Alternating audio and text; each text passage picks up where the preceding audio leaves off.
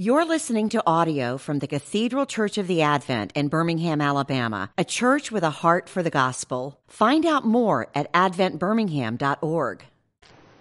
I want to read to you from John chapter 8.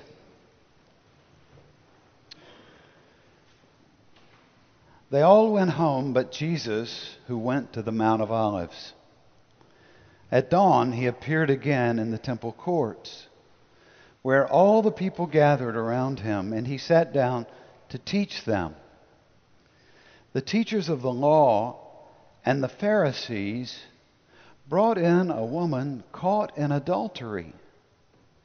They made her stand before the group and said to Jesus, Teacher, this woman was caught in the act of adultery. In the law of Moses, he commanded us to stone such women.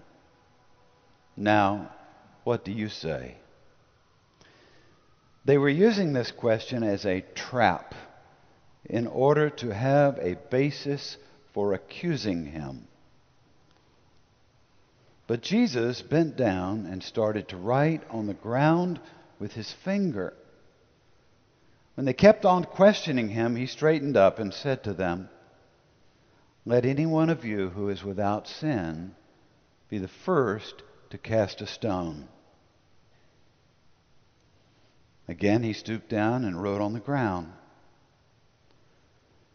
At this, those who heard began to go away one at a time, the older ones first, until only Jesus was left with the woman still standing there. Jesus straightened up and asked her, Woman, where are they? Has no one condemned you? No one, sir, she said. Then neither do I condemn you, Jesus declared. Go now and leave your life of sin. The word of the Lord.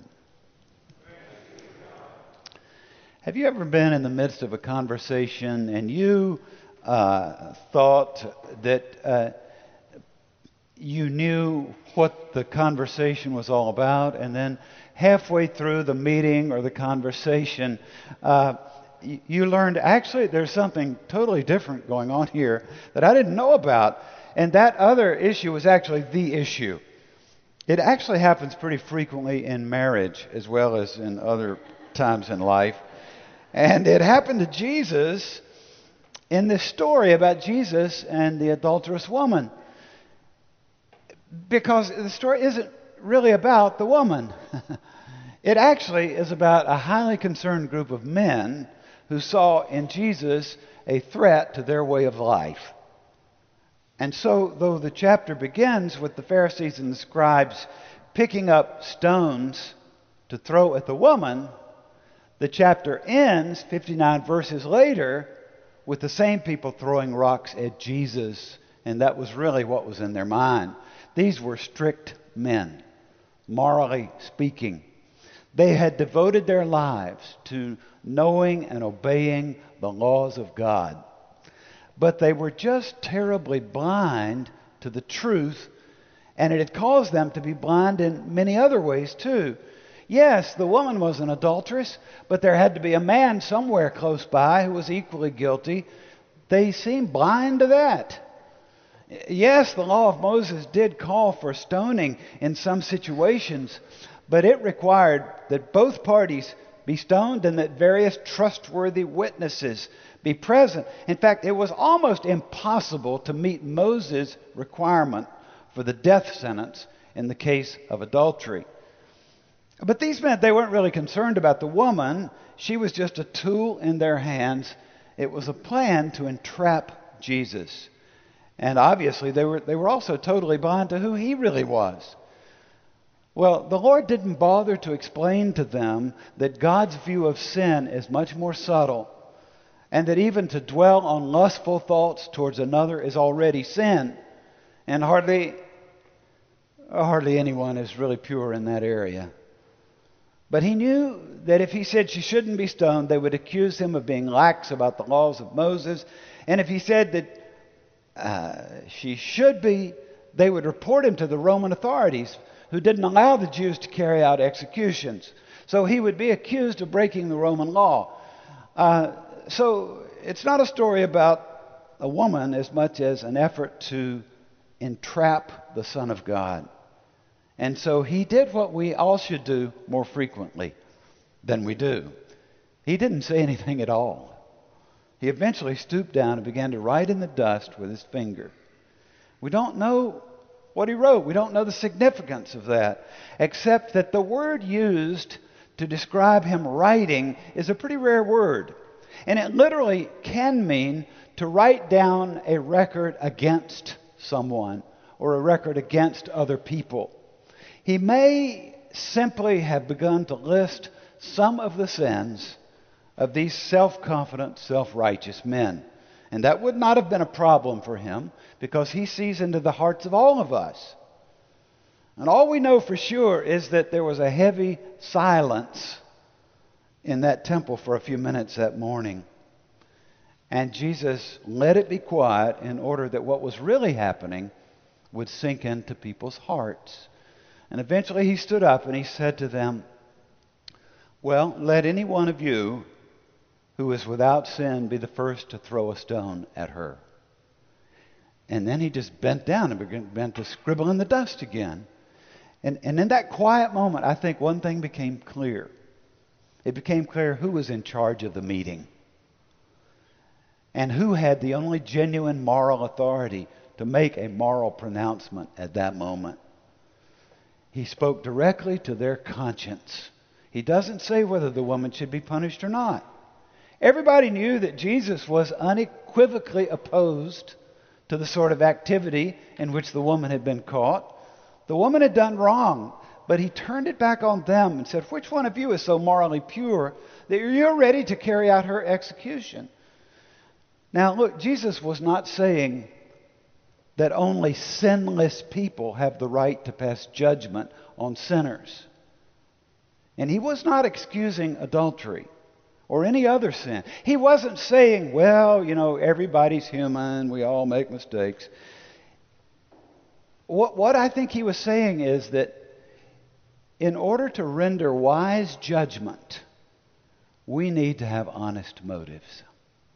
In order to render wise judgment, our motives must be honest. And that's the first point. These men were hypocrites, and he wanted them to see this. Now, over the years uh, in our church in Virginia, many, many people have made my way, their, they've made their way to my door to talk to me about secrets in their lives and to confess to me things that they regret. And God has spoken to them. They want to talk to somebody about it in confidence. I think I've heard just about everything. And for years, I kept a rock on my desk that I picked up in Jerusalem. And I'm sure I'm not the first person to do this, but that rock on my desk would say to me, Yates, you be careful. Are you so pure that you can pick up a stone and throw it at them? It's funny, isn't it? As you get older, you realize this truth more and more. An important part of maturing is the gradual sense of getting to know yourself better and better and your own moral weakness and you become more patient with others. You become more understanding of others' failures. And so it was in the temple that day. It, it, uh, John says, and when they heard it, they went away one by one. Beginning with whom? He said, beginning with the older ones. They were the first ones to realize, well, this really isn't such a good idea. Some ancient manuscripts add, convicted by their own consciences. So those who had come were sure they were right. Now they withdrew, acknowledging that they too were sinners. A rather remarkable turnaround. It is human nature for us to focus on the faults of other people, to be angry about other people's wrongdoings while overlooking our own sins. You know, when you find yourself outraged by another person, it just might be that you're about to realize something about yourself. I think that's the second point here. Ask yourself, what, has, what is it that's caused me to be so angry with this person? Am I covering up faults in myself? that have actually made me unusually sensitive to someone else's fault. It does happen. So now Jesus and this woman apparently are standing pretty much alone there in the square. And St. Augustine commented about this. He said uh, the two women were left, the two, the two were left alone. Misera and misericordia. A miserable woman and mercy. A miserable woman and mercy. And after a few moments, he speaks, and he doesn't condemn her about her sin. He asks her, Isn't there anyone here to condemn you? And she, she, she had no idea that he was the one who could condemn her. She says, No, sir, no one. Jesus, the only one without sin, the only one who rightfully could punish her, but he doesn't. Instead, he says something totally unexpected and wonderful to her. And when we hear his words, we might think back to John chapter 3. Right after John 3:16, that famous verse, John says, God did not send his son into the world to condemn the world, but to save the world through him. And so Jesus said, I don't condemn you either. What I want is that from now on you live a new life. From now on, commit this sin no more. He said, I'm not going to punish you. Rather, I'm giving you an opportunity to stop your sinful behavior. The literal uh, translation of what he said implies that he knew this was not a, fir- a first time activity for this woman. But he doesn't ask her verbally to incriminate herself in, st- in front of witnesses. He simply says, The time has come to stop. Just listen to that. I'm not here to condemn you, but the time is here to stop. I wonder what you hear in the words of Jesus. I'll tell you what I hear. I hear both mercy and righteousness. And that's the definition of the goodness of God perfectly righteous, wholly merciful. God is without sin, without flaw, but He's full of mercy at the same time. He's condemning the sin, but not the sinner. I hear in these words pity and compassion, but I hear a challenge. I hear encouragement. She can change. He's not saying, don't worry, this sort of thing doesn't matter all that much. But, but he is saying, I'm not going to condemn you just now. I'm suspending my judgment. I'm delaying judgment. You can change, and I will help you. But it's up to you. You've got to make a choice. The, the gospel is not just about pardon, it's also about the possibility of great change in a person's life. Later that same day, Jesus said to someone else, If you will abide in my word, you will know the truth, and the truth will set you free. And if the Son sets you free, you will be free indeed. You can become a new person, he says, freed from this, uh, this sinful habit, or you can be satisfied to remain as you are. And that's the third point. So then the story's over. It's left just like that. It's unfinished. Maybe to remind us that the story of my life and the story of your life isn't finished either. It's unfinished. So, what does it mean to us? There are many, many things that Jesus might say to us if we were standing alone in front of him. He might simply offer words of comfort and encouragement. He might make promises or words of assurance. But we all know that it is true that there are also times when the Lord confronts us with dark places in our lives. And we all have them. He doesn't condone them and he doesn't condemn them. He offers us instead confidence that if we're willing to turn around and ask his help, no mistakes, no ugliness or selfishness in our own lives are so deeply ingrained that they cannot be removed and done away with. It's called the gospel of the second chance. Amazing grace. I think a lot of you know a lot about it. It's not that the things we've broken don't matter broken promises, broken relationships, broken hearts. They always matter. And the consequences of our foolishness may remain. But each of us not only has a past, we also have a future. And with that future, with God's help, we can be wonderfully changed. We can be healed. We can be freed. We can be forgiven. We can be redeemed. I, I got three angry emails this morning, very ugly. A man I love dearly, but have had to confront about addiction to alcohol that has ruined relationships and has ruined lives and has ruined his marriage. I didn't condemn him, I didn't condone, but I called him out to honestly face this thing and know that he can be changed.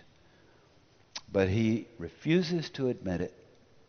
He blames everybody else that his world has fallen apart. If he will admit to his addiction to God and to others and ask for help, he can be wonderfully changed. But if he won't, he will not change. So let's just draw this to a close. I'd like to ask you to imagine that you are standing in that woman's place in front of Jesus in a quiet place, and he's speaking to you. If, if you were standing before Jesus, is there anything that he would tell you to stop? That's the question. Would he confront your critical spirit? Your careless handling of money? Your perhaps easygoing materialism? Or a refusal to be really honest? Or your tendency to say this but do that? Or would he confront my tendency to make excuses for myself? What about your sharp tongue?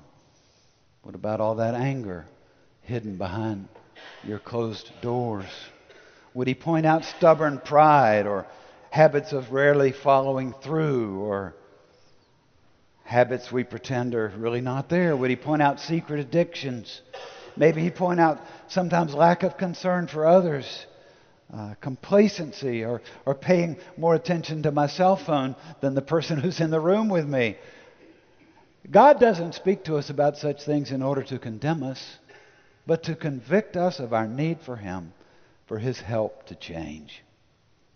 What does Christ say? He says, Turn away from this thing. He says, Admit it. Turn to me instead and ask my help, and I will indeed help you.